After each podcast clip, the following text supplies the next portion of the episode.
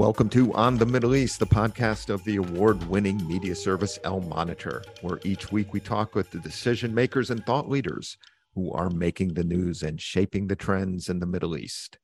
I'm Andrew Parasoliti, president of Al-Monitor, and our guest this week is Hanene Tajouri Bessassi, Tunisia's ambassador to the United States.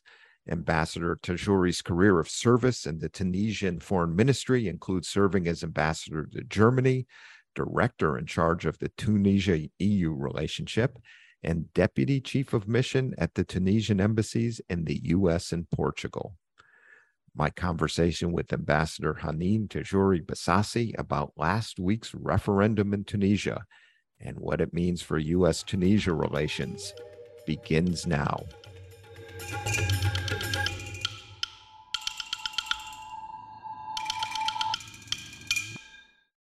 Ambassador Tajouri, welcome to On the Middle East. Good morning, dear Andrew. Thank you for the invitation. Thank you for joining us today. Really appreciate it. President Kais Saied won a referendum last week that consolidates political power in the presidency, which many observers, including the U.S., have noted with concern. Now, we'll get to the U.S. reaction shortly, but I'd like to stay on the Tunisian politics for just a moment. The vast majority of Tunisians didn't bother to show up for the vote, and much of the opposition, including the Islamist Ennahda Party, boycotted the referendum.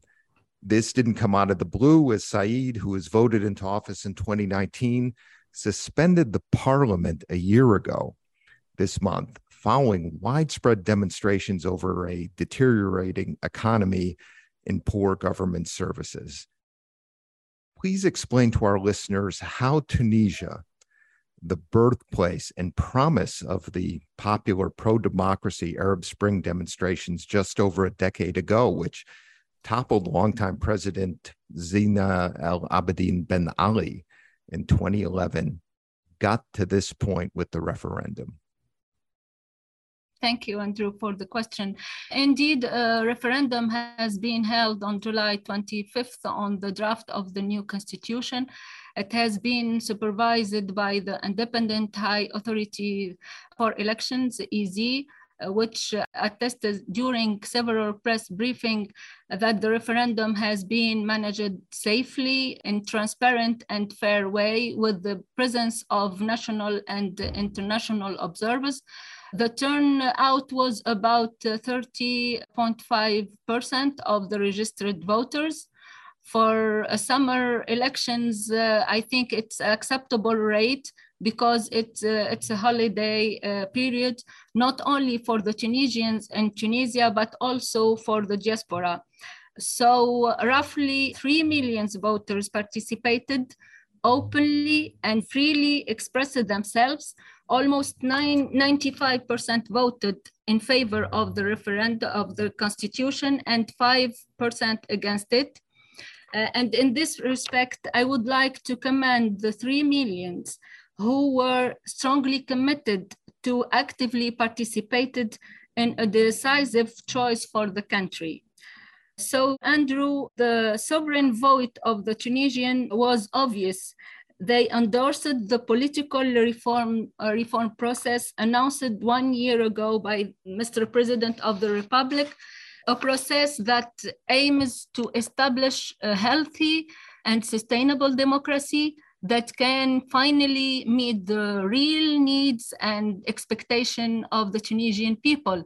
A democracy that can enable an effective fight against corruption, a democracy that can raise the tremendous economic challenges and show the economic dividend of being a democracy in the daily life of the Tunisian people. I think that the loud voice of a large number of Tunisians reiterates the firm will to turn the page of the political impasse that has handicapped during the past years the normal functioning of the institutions and has further amplified a feeling of frustration and disappointment among the population.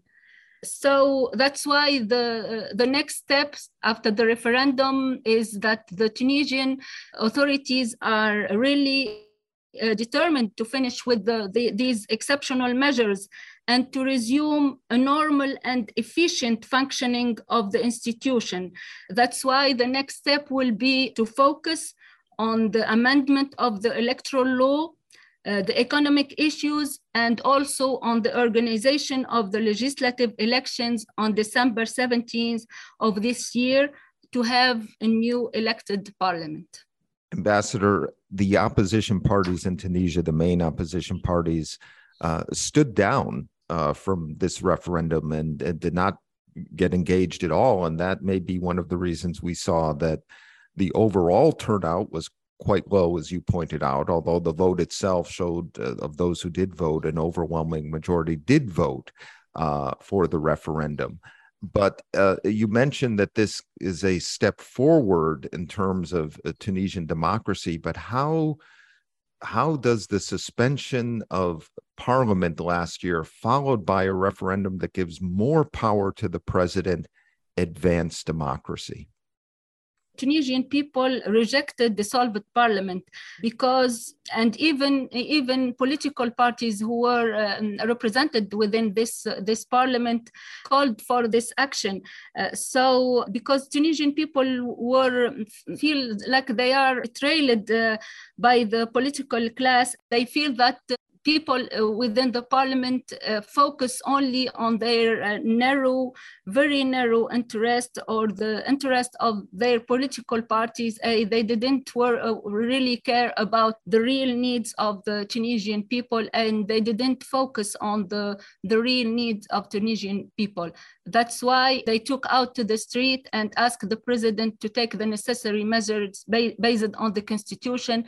And that's why we last year, on July 25th, we have the announcement of these exceptional measures. And as I told you, the intent of the whole process is to try to rectify the democratic process and to establish a sustainable democracy and a healthy democracy. And you mentioned the strong power now on the president according to the new constitution. But the president will be accountable before the people who will elect him. And also he will be accountable before civil society, which in fin the most notable gain of these last 11 years of democracy, of this nascent democracy. Ambassador, let's turn to the economic situation in Tunisia. Tunisia has been especially hard hit, or was especially hard hit, by the COVID-19 pandemic. It's been experiencing inflation and a food and energy crisis resulting in part from the Russia-Ukraine war. The IMF, if I have my numbers right, has projected 2.2% growth for this year. But the expectation is, because of the Russia-Ukraine war, it could be even less, and 7.7% inflation, but it could be more. Help us understand the economic underpinnings of the current political situation in Tunisia and how the Tunisian people are dealing with these conditions. Actually, the already difficult and fragile economic situation in Tunisia has been further aggravated by the pandemic, and even worsened because of the ongoing crisis and the war in Ukraine, which has been occurred at a time when the global economy is gradually recovering from the pandemic. The war disrupted the production system around the world and accentuated the supply chains difficulties, because it concerns two major global exporters of hydrocarbons and cereals. I think after the current war, it turned out that Ukraine is feeding a large part of the world. And it's worthy to highlight that the ongoing crisis has a direct impact on Tunisia's economy, embodied by additional difficulties, mainly in terms of budget, of course, because of the excessive increase worldwide of the prices of the essential food, the staples, and hydrocarbons. So this increase led to a great funding needs. Regarding the food security, I would like to underscore that Tunisia co-sponsored the resolution adopted by the General Assembly last May on global food insecurity, calling the international community to undertake concrete actions to help the most impacted countries by this, this war. And the World Bank also approved last June a $130 million loan for Tunisia in order to lessen the impact of the war by financing vital soft wheat imports and providing urgent support to cover barley imports, seeds for the upcoming planting season. Besides fully aware about the fragile economic situation, the Tunisian government has developed a holistic program on structural reforms to be undertaken in order to put Tunisia on path to sustainable economic recovery and economic growth, and also to improve the resilience of the Tunisian economy to face shocks. Also, the government is committed to accelerate the energy transition through the implementation of PPP renewable energy projects. And let me tell you that the economic reforms, or the program on economic reforms, will be discussed and negotiated with the IMF in order to have a new agreement. And the echoes and the feedback of the last visit of a delegation from the IMF to Tunisia were very, very positive. And we are waiting for a staff level agreement in the upcoming week, inshallah. Ambassador, we covered this week that there is a water scarcity issue in parts of Tunisia as well. How severe is the water scarcity problem in some parts of the country? And do you anticipate that the reforms you've been talking about will also address that issue? This issue is a worldwide issue, and the Tunisian government is trying to find the appropriate solution to it. But frankly speaking, the program with the IMF is focused mainly on the restriction of the public enterprises and subsidies, and the banking system also. I assume that Tunisia, which imports 54% of its wheat from Russia and Ukraine, is pleased with the Black Sea Grain Initiative that was negotiated between Russia and Ukraine last month, mediated by Turkey and the UN. Do you expect this initiative to help Tunisia's current food security crisis? Yeah, we hope so, because we are we almost import 60% of our needs from Ukraine and Russia, and we would love to be part of any initiative that can the Tunisian government to face this threat of food security. And Tunisia also attended the conference of Berlin on food security held last June, and as I told you, we were a country co-sponsoring the resolution adopted by the General Assembly to call the international community to take concrete actions in order to lessen the impact of the war on the most impacted countries, of course, among them Tunisia. Ambassador, as your country's representative here in Washington, you are on the front lines of U.S.-Tunisia relations. The Biden administration has proposed slashing aid and assistance to your country. That was even prior to the referendum. And the referendum was a further setback for bilateral relations. U.S. Secretary of State Antony Blinken said last week after the referendum that, and I'm going to quote here, Tunisia has experienced an alarming erosion of democratic norms over the past year and reversed many of the Tunisian people's hard-won gains since 2011. And he added that since last year, the suspension of constitutional governance, consolidation of executive power, and weakening of independent institutions have raised deep concerns about Tunisia's democratic path. both in Tunisia and internationally, end of quote. Where do U.S.-Tunisia relations stand at this point after that strong statement from the Secretary of State? You know, we very much value the longstanding friendship with the United States of America. And this year we are celebrating the 225th anniversary of the Tunisian-American Treaty of Peace and Friendship. And the Tunisian authorities are looking forward to further enhancing the strategic partnership with the United States of America, but based on mutual respect, shared values, and common interests. And that's why, as you mentioned, the recent statement of Secretary of State, Mr. Blinken, on the political process in Tunisia and testimony of the appointed new ambassador, US ambassador to Tunisia, before the Senate Committee on Foreign Relations during the hearing related to the confirmation of his nomination, were considered at a high level as an interference in the Tunisian internal affairs and as a non-respect of the independent and sovereign decision of the Tunisian people. These statements were widely criticized also by the public and accepted by the public opinion and the Tunisian civil society. I think that after the referendum, the choice of the Tunisian people was clear. They trust the president and they would love to see a democracy that delivers, because the revolution was about liberty and dignity, but also about economic dignity.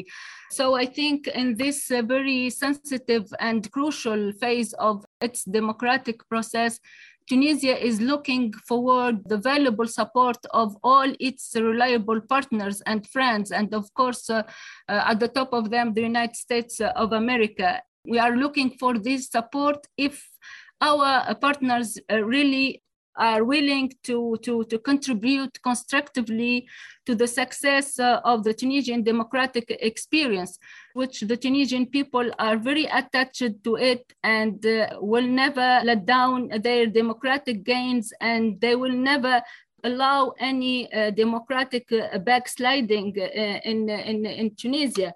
And regarding the assistance, a slash of the assistance at the economic level and at the military level will not help to the Tunisian people to concretize the goals of their revolution. As I told you, after 11 years after the revolution, there is a large feeling of frustration and disappointment because Tunisian people didn't feel the economic dividend of being a democracy.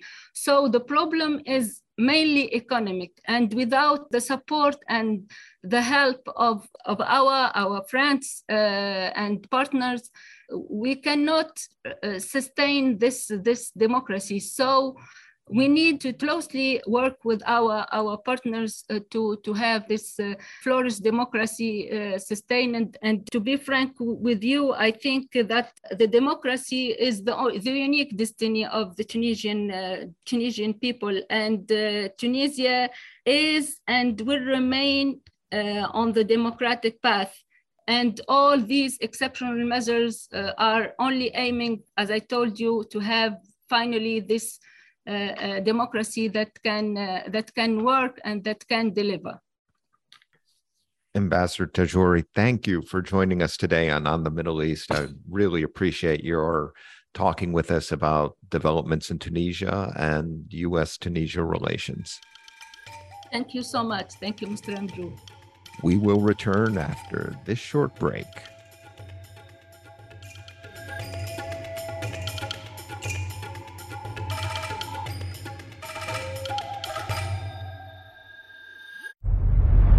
I'm Elizabeth Hagedorn, and I'm the State Department correspondent at Al-Monitor. And I'm Joe Snell. I'm Al-Monitor's video editor. Let's admit it, this past year has been difficult to stay on top of the news and sift through what's accurate and what's misleading. Let Al-Monitor help you. If you care about the Middle East and North Africa, you should consider listening to Al-Monitor's audio series On the Middle East with Andrew Parasoliti and Amberin Zaman, and On Israel with Ben Caspi. You can now watch our newest video podcast, Reading the Middle East with Gilles Capel. You can subscribe to these series on your favorite podcast platforms. And through a host of free daily and weekly newsletters, we offer a range of perspectives with the highest journalistic standards. You can subscribe to these newsletters at almonitor.com. As an award-winning media service headquartered in Washington, D.C., Al-Monitor has a network of over 160 contributors around the world. So if you haven't done so already, be sure to visit almonitor.com, where you can find all of these newsletters and podcasts along with first-class reporting and analysis. Thanks to our guest today, Ambassador Hanene Tajouri, and our production team of Beowulf Rockland and Rosabel Hine of Two Squared Media Productions. We will be back next week, and if you haven't done so, please sign up for all three of our Al-Monitor podcasts at your favorite podcast platform.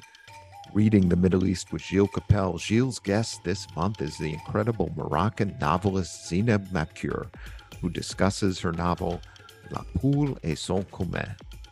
And On Israel with Ben Caspi, where Ben this week speaks with former IDF intelligence chief Tamir Hayman.